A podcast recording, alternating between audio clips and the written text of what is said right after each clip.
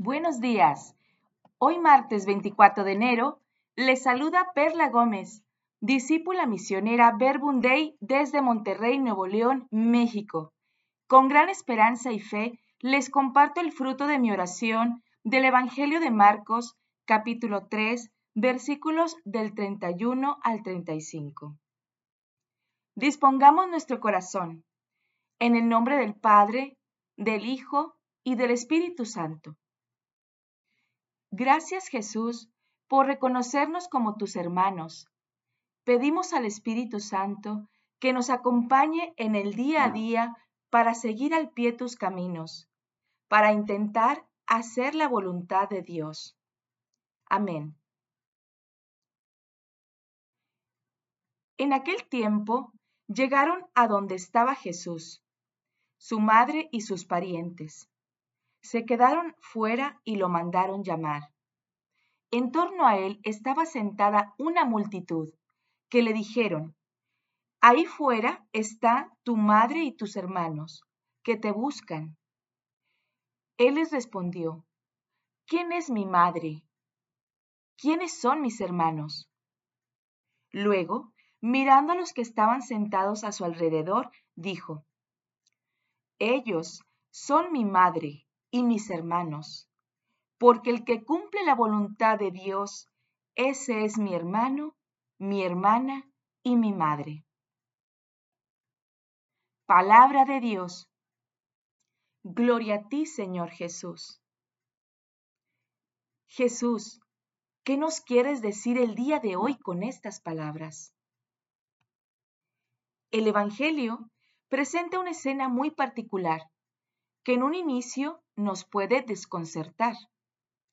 Vemos a Jesús sentado frente a la multitud que le seguía, que esperaba cada día y en cada momento escuchar las enseñanzas de Jesús, esperando llevarlo en práctica. Así como tú, cuando estás pendiente de escuchar estas palabras de vida. Una multitud que intentaba seguir la voluntad del Padre, quien a través del Hijo iba señalando como el camino verdadero. Ese camino que hacía al humano más sensible, solidario, cercano al prójimo, más honrado, más respetuoso. Enseñanzas que al día de hoy son demasiado necesarias para amortiguar y dar una nueva vida a la dinámica generalizada por el egocentrismo.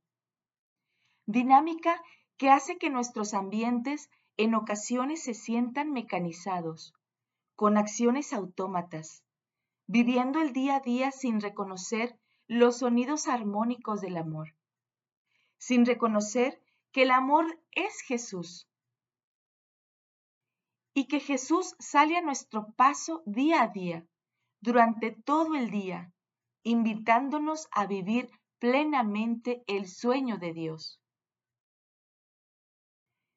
Esta parte inicial del Evangelio me invitaba a reflexionar sobre un día común en mi vida. ¿Qué hago desde que abro los ojos al despertar? ¿Qué siento? ¿Qué pienso? ¿Acaso proyecto sobre lo que pretenderé lograr durante el día? Y al levantarme, ¿qué es lo que hago? ¿Qué es lo primero que hago? ¿Checar mi celular? Y así continúo reflexionando. Creo que nos ayudaría más esta dinámica si recordamos lo que hicimos un día anterior. Te animo a recorrer todo tu día de ayer. Reflexiona en qué momentos de manera implícita o explícita las enseñanzas de Jesús han estado presentes en tus acciones y el cómo en esos momentos, aun que ayer no lo notaste, crearon un ambiente diferente, un ambiente mejor. Tu corazón seguramente sintió gran plenitud. ¿Te das cuenta?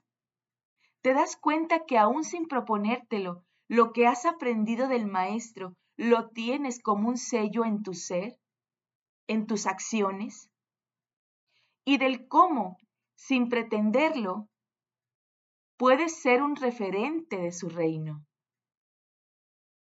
De aquí la otra parte del Evangelio. Jesús reconoce tajantemente como sus hermanos y hermanas o incluso como su madre a todo aquel discípulo que haga la voluntad del Padre. Con esto podemos sentirnos reconocidos porque todos los que procuramos seguir sus caminos somos sus discípulos. ¿No te parece esto reconfortante? Pues que cada día seamos más conscientes de lo que esto significa y que desde que abramos los ojos al despertar nos sintamos hermanos de Jesús, procurando mostrar de qué, de qué madera venimos. Venimos del amor del Padre. Gloria al Padre, gloria al Hijo y gloria al Espíritu Santo, como era en un principio, ahora y siempre, por los siglos de los siglos.